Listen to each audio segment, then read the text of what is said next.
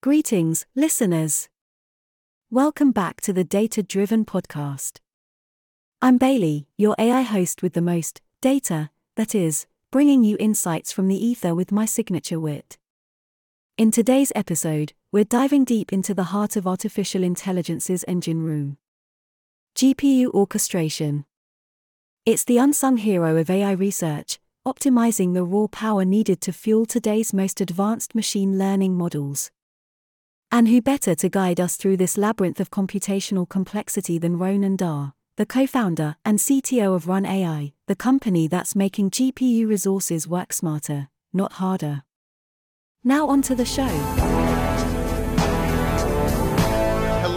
Welcome to Data Driven, the podcast where we explore the emergent fields of artificial intelligence, data engineering, and overall data science and analytics. Uh, with me, as always, is my favoriteest data engineer in the world, Andy Leonard. How's it going, Andy? It's going well, Frank. How are you? I'm doing great. I'm doing great. It's been, um, we're recording this February 1st, 2024. And as I said to my kids yesterday, January has been a long year. we're only like one month into the year and it was, it was a pretty wild ride. Um, but I can tell we're going to have a blast today because we're going to geek out on something that I kind of sort of understand, but not entirely, and that's GPUs. And in the virtual green room, we were chit chatting with some folks. Um, and uh, but, but let me do the formal uh, introduction here.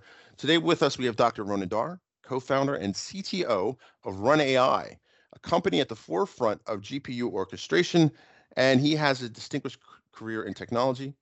His experience includes significant roles at Apple, yes, that Apple, uh, Bell Labs, mm-hmm. yes, that Bell Labs. Um, mm-hmm. and at Run AI, Ronen is instrumental in optimizing GPU usage for AI model training and deployment, leveraging his deep passion for both ac- academia and startups. And uh, Run AI is a key player in the, uh, and he is a he and Run AI are a key player in the AI revolution. Ronen's contribute, contributions are pivotal in shaping and powering the future of artificial intelligence. Now, I will add that in my day job at Red Hat, Run AI has come up a couple of times. So this is definitely um, uh, definitely an honor to have you on uh, on on the show, sir. Welcome. Thank you, Frank. Thank you for inviting me. Hey, Andy, good to be here. I love it. Love Red Hat. We're a big fan of Red Hat. We're working closely with many people in Red Hat. And mm-hmm. love that, right? Love OpenShift, love Red Hat, love Linux. Yeah. Cool, cool. Yeah.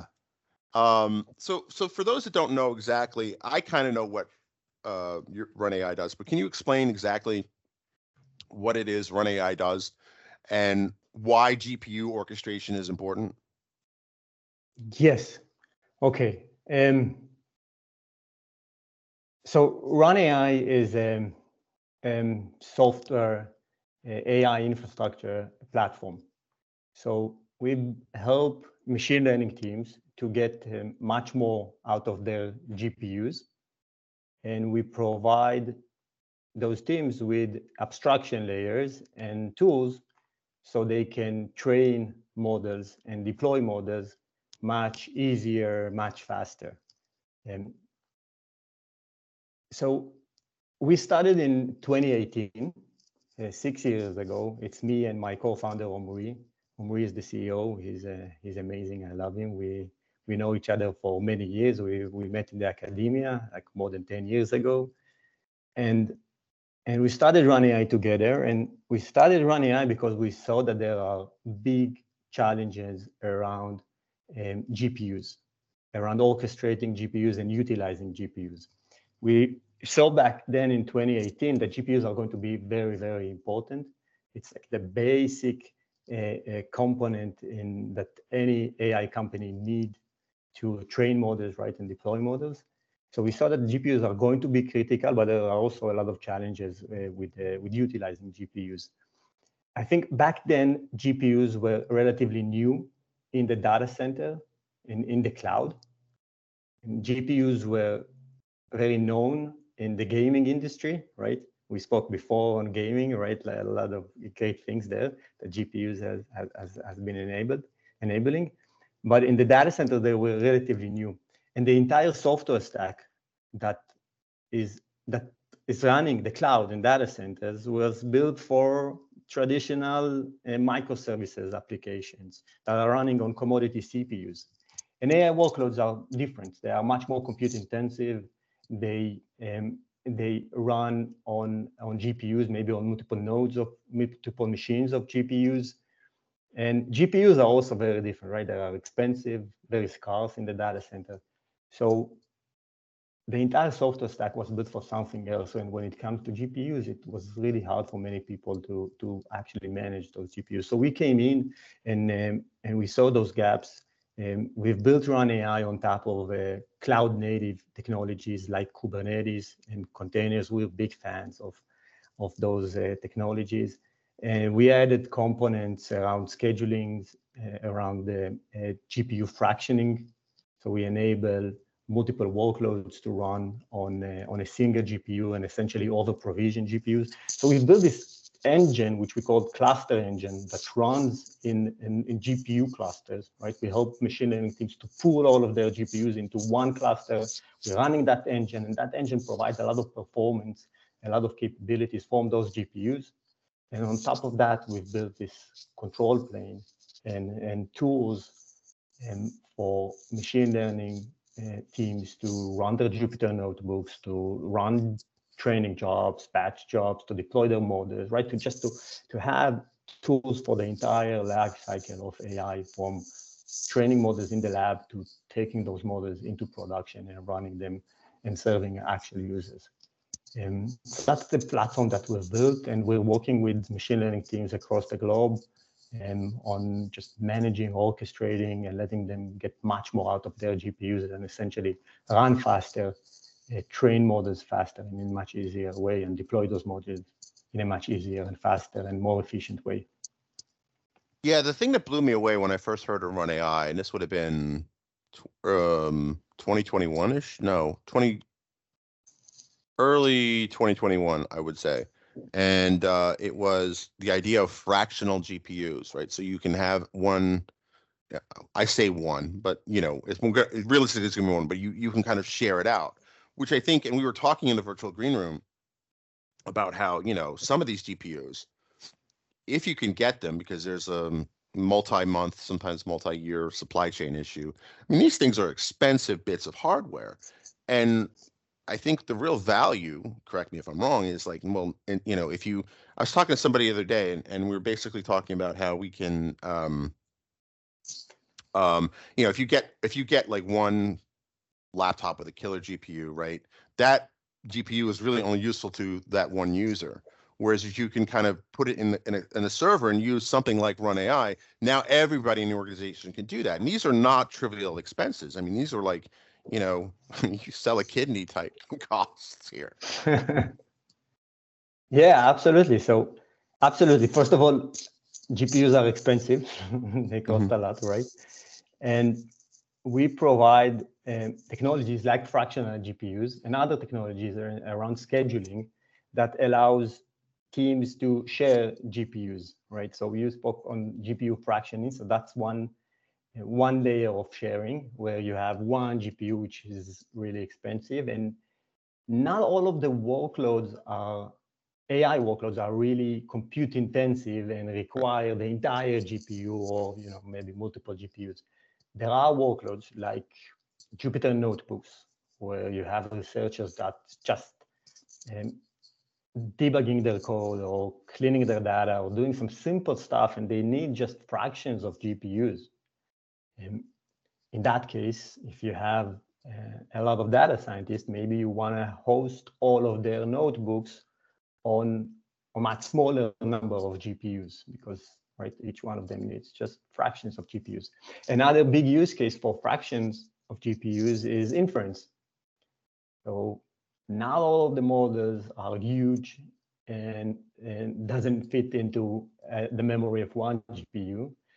And in computer vision, there are a lot of models that are relatively small. They run on GPU, and you can essentially host multiple of them on the same GPU, right? So you can have instead of just one computer vision model running on GPU, host 10 of those models on the same GPU and get factors of 10x in uh, in your cost, in your uh, overall throughput of, uh, of inference. So that's, that's one use case for fractional GPU, and we're investing heavily in just building that technology.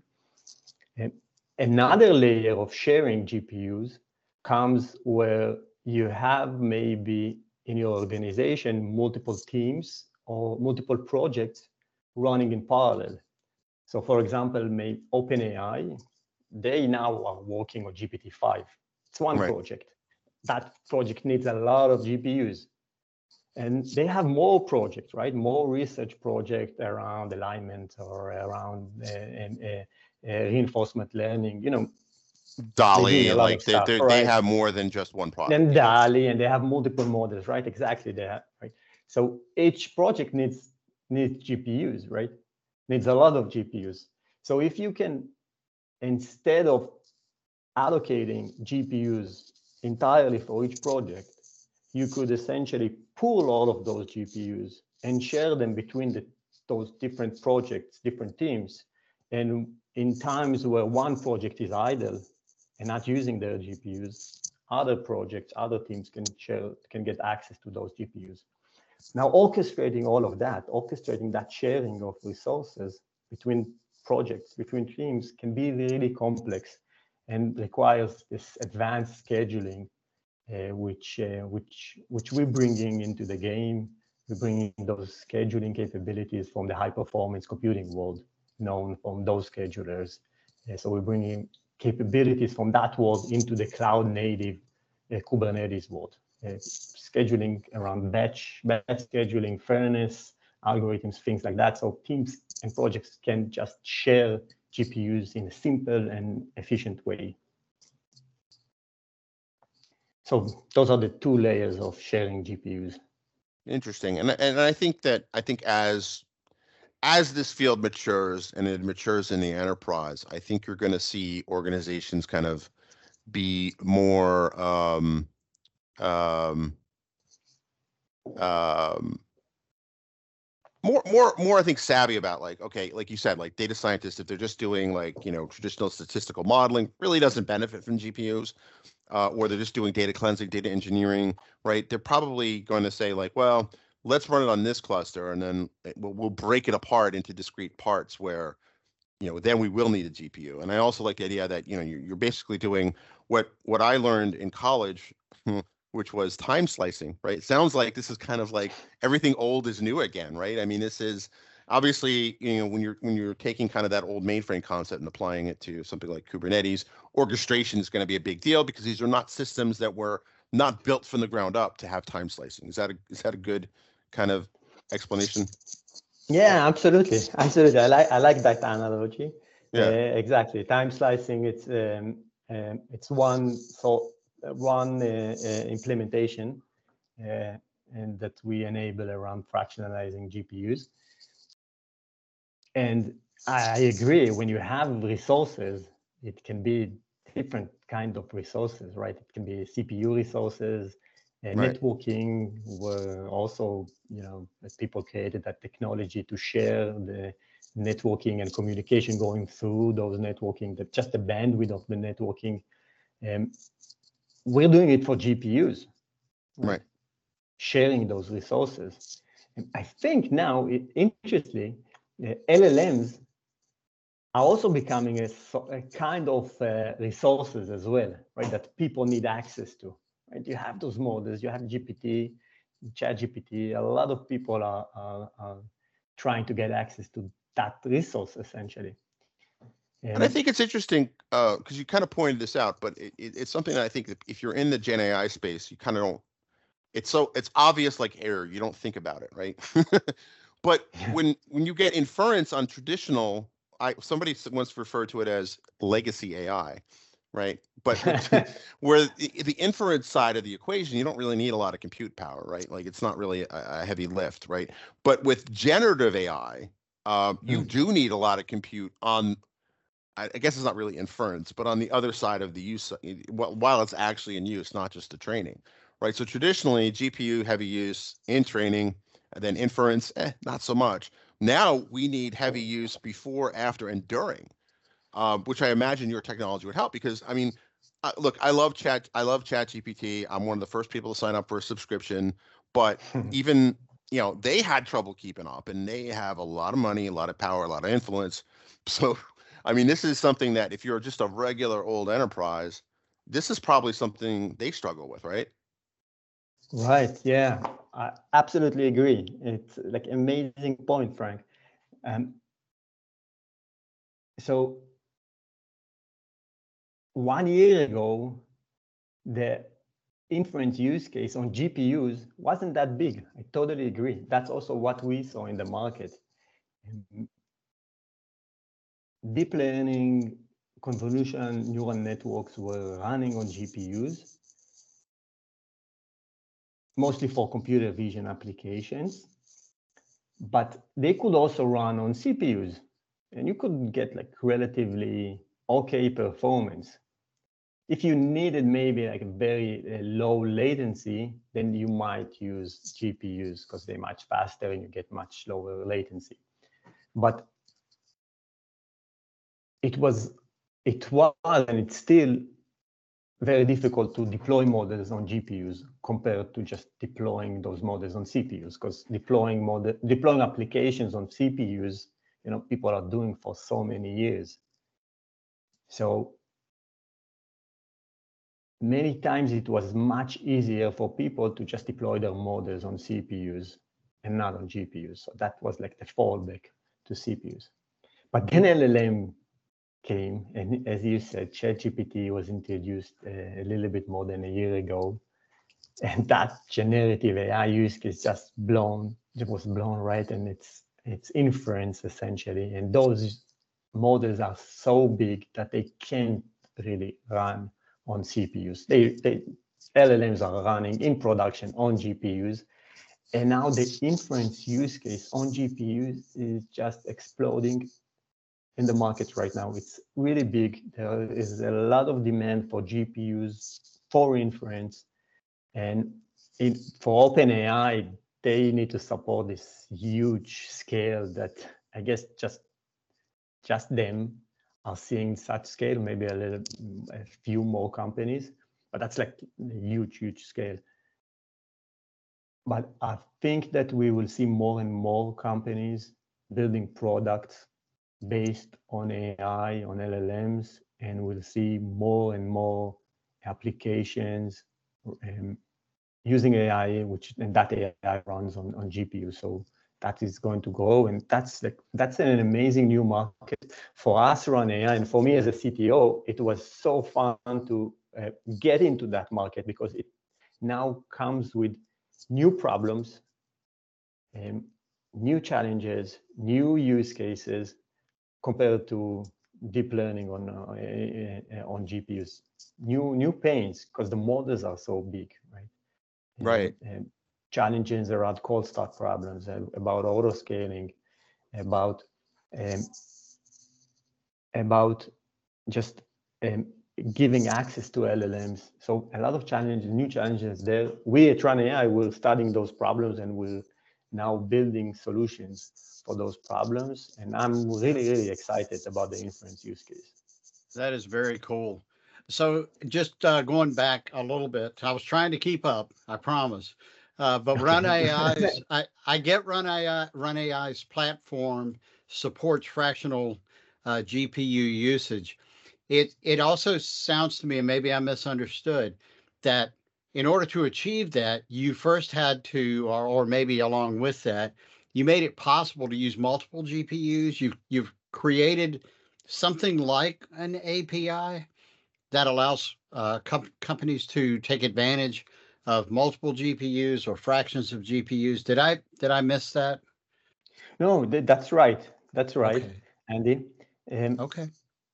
so we've built this um, way of for people to scale their workloads from fractions of GPUs to multiple GPUs within one machine Okay. to multiple uh, machines, right? You have Okay. this Yeah. big workloads running on, on multiple nodes of GPUs. So think about it when you have multiple users, each running their own workload. Some are running on fractions of GPUs, some are running batch jobs on, on a lot of GPUs, some are deploying models and running them on, in inference.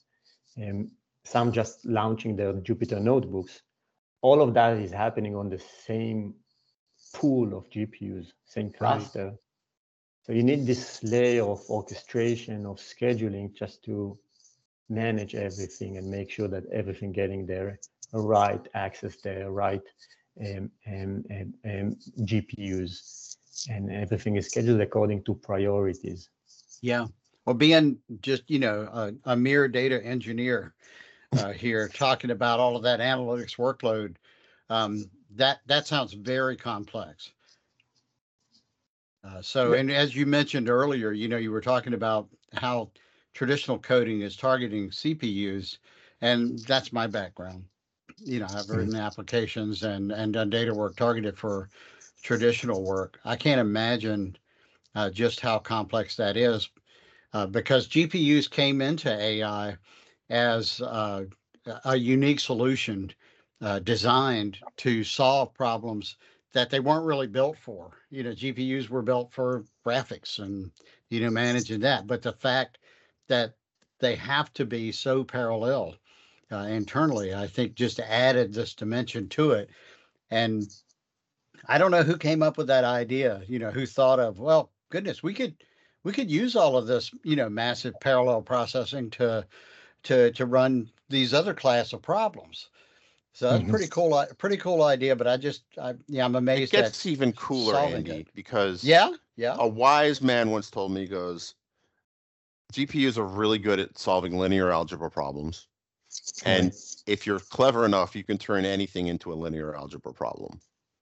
Um, and even simulating quantum computers, when I was kind of like going through that, um, I was like, mm-hmm. you know, like gee, looks like looks like this will be useful there too, right? Like, so it's an it's yeah. an interesting uh, it's an interesting thing. So like you know, everyone is you know everyone's talking about how this is you know we're in the hype cycle, but I think if you're in the GPU space, you have a pretty good run because one, um, these things are going to these things are going to be important, right? Whether or not you know the hype cycle will, will kind of crash and how what that'll look like. I think they're going to be important anyway, right? Because they're going to be just the cost of doing business, table stakes as the cool kids like to say.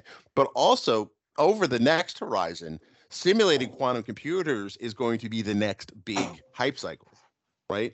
Uh, or one of them, right? Um, so like it's it's it's a it's a foundational technology. I think that we didn't think would be a foundational technology even like six seven years ago, right?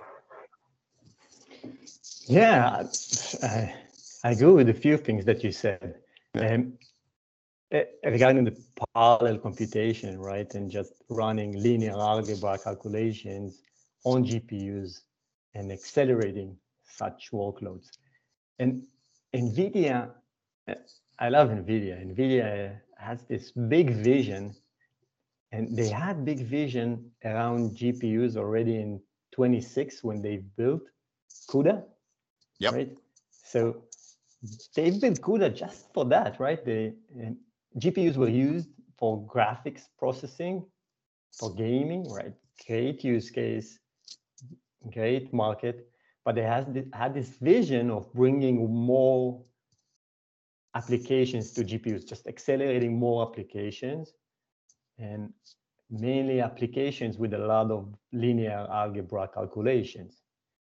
And they created that, they created CUDA to simplify that, right? To allow more developers to use GPUs because just using GPUs directly, that's so complex, that's so hard, right? So they've built CUDA to bring more developers, to bring more applications, and they started in 26, 2006, but think about the big breakthrough in AI.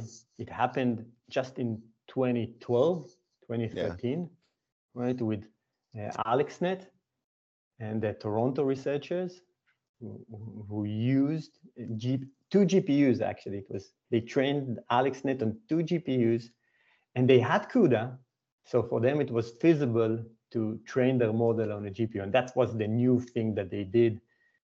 And they were able to train much bigger model with more parameters than ever before because they used GPUs, because their training process ran much faster. And and and that triggered the entire revolution, the entire hype around the AI that we're seeing now. So from 26, when NVIDIA started to build CUDA until 2013, right, seven years, and then we started to see those big breakthrough. And in the last decade, it's just exploding and we're seeing more and more applications. The entire AI ecosystem is running on on on GPUs. So that's amazing to see. And, it's impressive, and, this, and like the people don't realize, like the the revolution we're seeing today really started in 2006, like you said. I didn't even put the two and two together until I was listening to a podcast. I think it's called Acquired, and really good podcast, right? Like I, they don't pay me to say that, or whatever, but they did a three-hour deep dive on the history of NVIDIA. Three hours. I couldn't stop listening, right? Like, you know, yeah. we tried a long form, like multi-hour podcast. We're, we weren't that entertaining apparently, but the way they go through the history of this, where it was basically Jensen Huang. Hopefully, I said his name right. He was like, "We want to be a player, not just in gaming, but also in scientific computing." This is 2005, mm-hmm. 2006, which at the time seemed kind of like a little out there, a little kooky. Uh, but what you're seeing today is like the the fruits from the tree, the, the seeds that he planted uh, you know, almost 20 years ago, like 19, 20 years ago. So, um, you know, it's, it, you know, when people look at NVIDIA and say it's an overnight success, I'm like, well, I don't know about that, but, you know, uh, but no, I mean, you're mm-hmm. right. Like, you know, and it's probably not a coincidence that once they made it easy to take these multi parallel processor say that 10 times fast on a thursday morning um, but also make it so it's a lot easier for developers to use right and i'll right. quote the great steve ballmer developers developers developers right, right? Um, exactly. Um, so uh, it's it's uh, it's just fascinating like and and i think that you know we've really unleashed a a gate of creativity in terms of researchers and applied uh, research and um, i mean and i think that what's really cool about your product is that you're you're kind of making this what is now a sparse resource. Maybe in some fashion of time, GPUs won't cost an arm and a leg. Uh, but like for now, I think I think the one thing that I've seen that I think is uh, uh, not obvious for the casual observer is if you can if an organization like a large enterprise can pool their resources, they have a lot more money to buy better GPUs. And you offer a platform where everybody can get a stake in it, right? As opposed to, you know, you know that department is going to hog everything, right? You know, you, and and and and uh, here's a question: Do you do you have like an audit trail where you could kind of you know figure out like you know Andy's department's really hogging the GPUs? No, no, no, it's Frank. Frank is like mining Bitcoin or whatever. Like, do you, do you have some kind of uh, audit trail like that? Yeah, I, I love that you mentioned hugging because we GPU hugging we mm-hmm. we use that term as well, right? Because it, it's so difficult sometimes to get access to GPUs. So when you get access to GPU as a researcher, or as an ML practitioner, you don't want to let it go, right? Because if you right. let it go, then someone else would take it and hug it, right? So you, you're getting this GPU hugging problem. And what we do to solve that is is that we do provide monitoring and visibility uh, tools into who is using what and who is actually utilizing their GPUs and so on.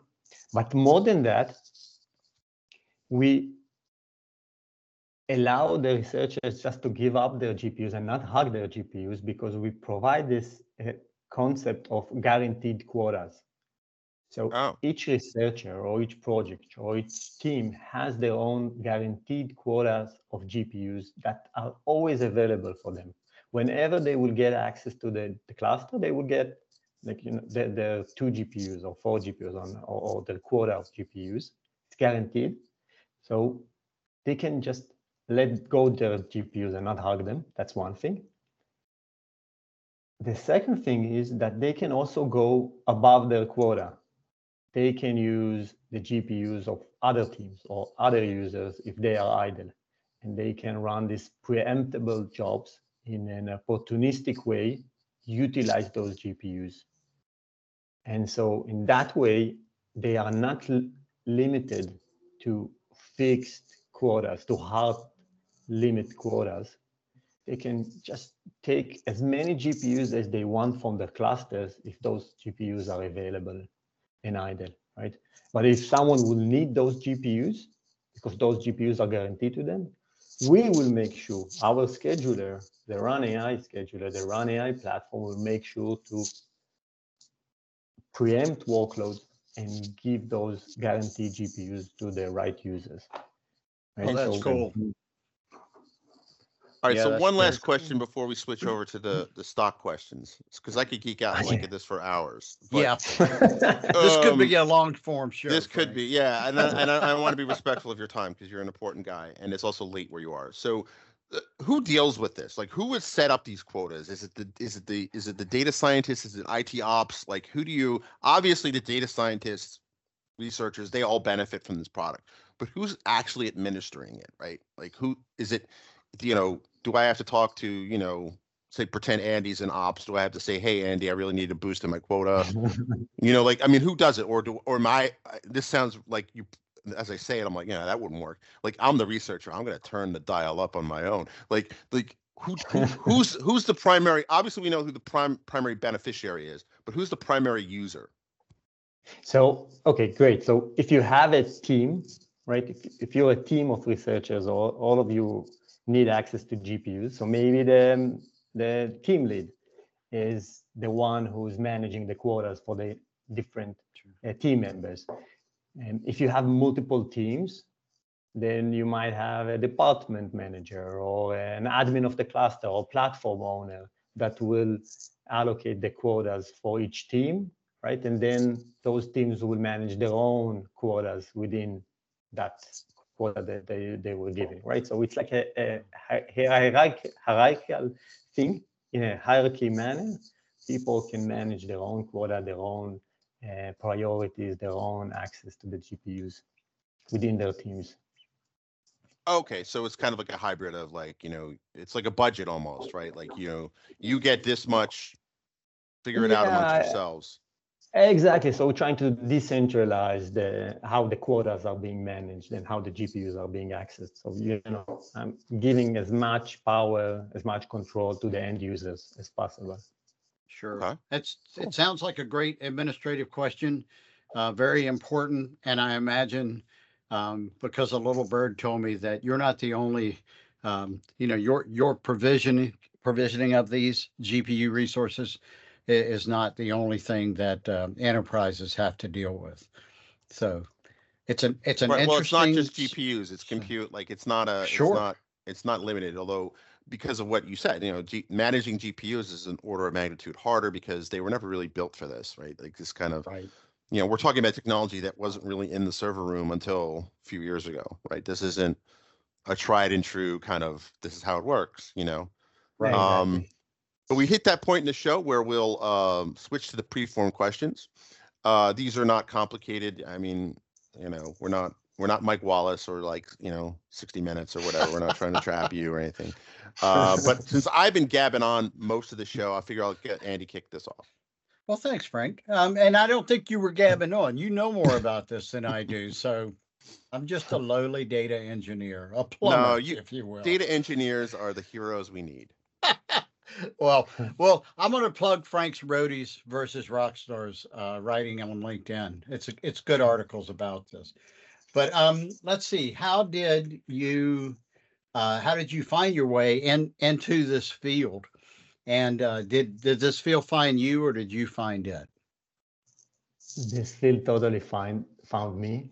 Awesome.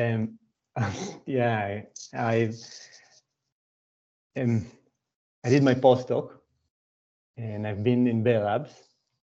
And Yann LeCun came to Bell Labs and gave a presentation about AI. It was around 2017.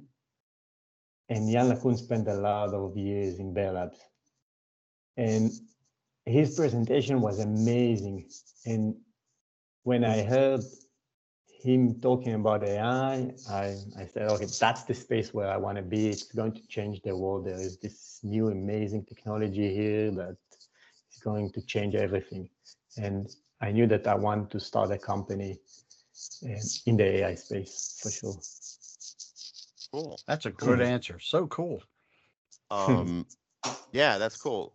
Uh, I was at Bell Labs um, doing a presentation a while ago, and somebody I didn't realize that he worked at Bell Labs because, like, you know, Mhm. the guy was like, "No, no, he used to work here, like in this building." It's like, "No way," because I knew him as the guy from NYU, right? Like that's who I thought. of. Right. Um, the guy but- from from Meta. Yeah. and now the guy from Meta, right? Like, so it's interesting how that how that They- you know. they have these amazing pictures from the 90s where they Mhm. running like deep learning models on very old PCs and uh, and recognizing like um, um, numbers on the computer. Maybe you saw those pictures, like amazing. MNIST. It's the. MNIST problem. Is that- Yep. Right. exactly. Exactly. Cool. Um, so the second question is, what's your favorite part of your current job? that everything is changing so fast. Things are moving so fast, right? Uh, We're in this business for six years and the entire space is moving and advancing, and so many people are working in this field and new innovation, new tools, new new advancements are, are getting out every day. And you know, just six years ago, it was about deep learning and computer vision.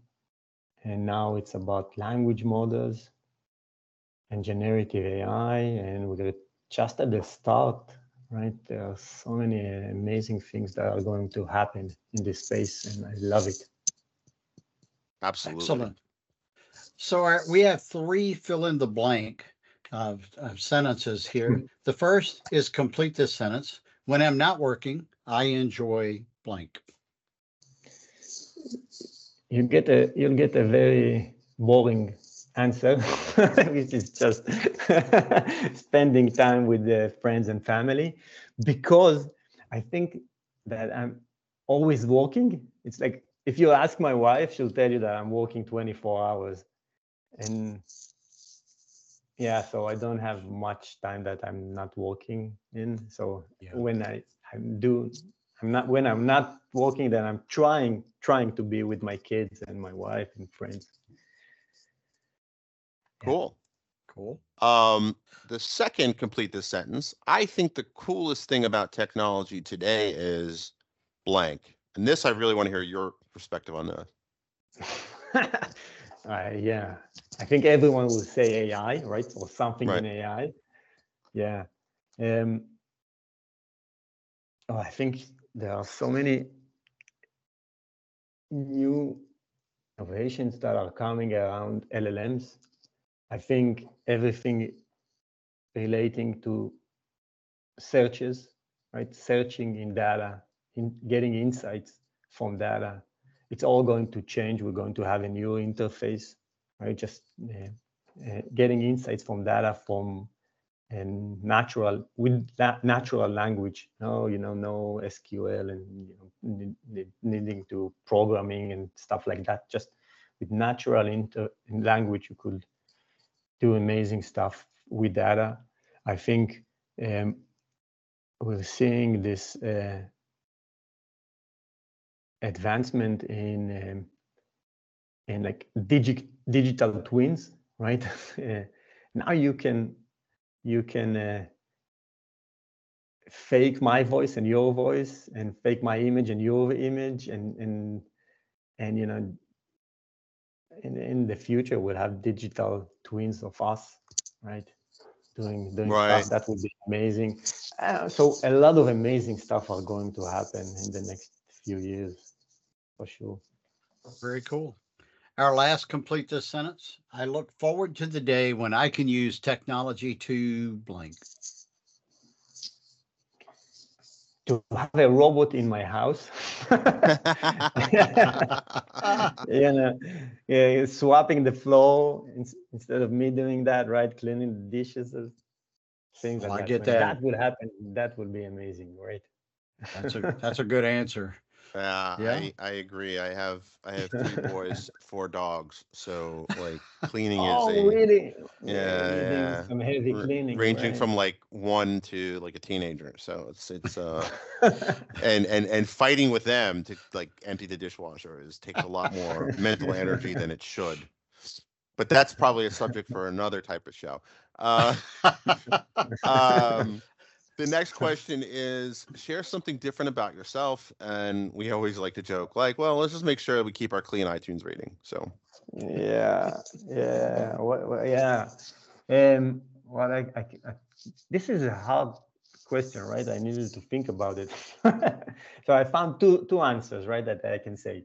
So one is about my professional life, right? I'm, I think that um, it's somewhat different that I'm coming this with background from the academia and the Right. industry. So I love academia. I love to research problems. I love to understand problems in, in a deep way and combining it with startups in the industry. And, um, and in my past, I worked for chip companies, for hardware companies. I worked for Intel, for a startup, and for Apple. I did chip stuff. And now Run AI is a software company. So really like a diverse background of, of academia, hardware, software. So I love that. And like I love to do with few things. And so that I think is different. And the second answer that I could find is uh, that I have a nickname that goes with me since my high school days, which is uh, the Duke. the Duke. friends, all of all of them are calling me the Duke. It's like they don't call me Ronen, the the Duke. So That's oh, funny. yeah. That's funny. awesome. Well, Um, Uh, Audible ahead, is a sponsor uh, of uh, Data Driven, and you can go to thedatadrivenbook.com. And if you uh, if you do that, you can sign up for a free month of Audible. And if you decide later to then join Audible, use one of their their sign up plans, then Frank and I get to split a cup of coffee. I think um, out of that.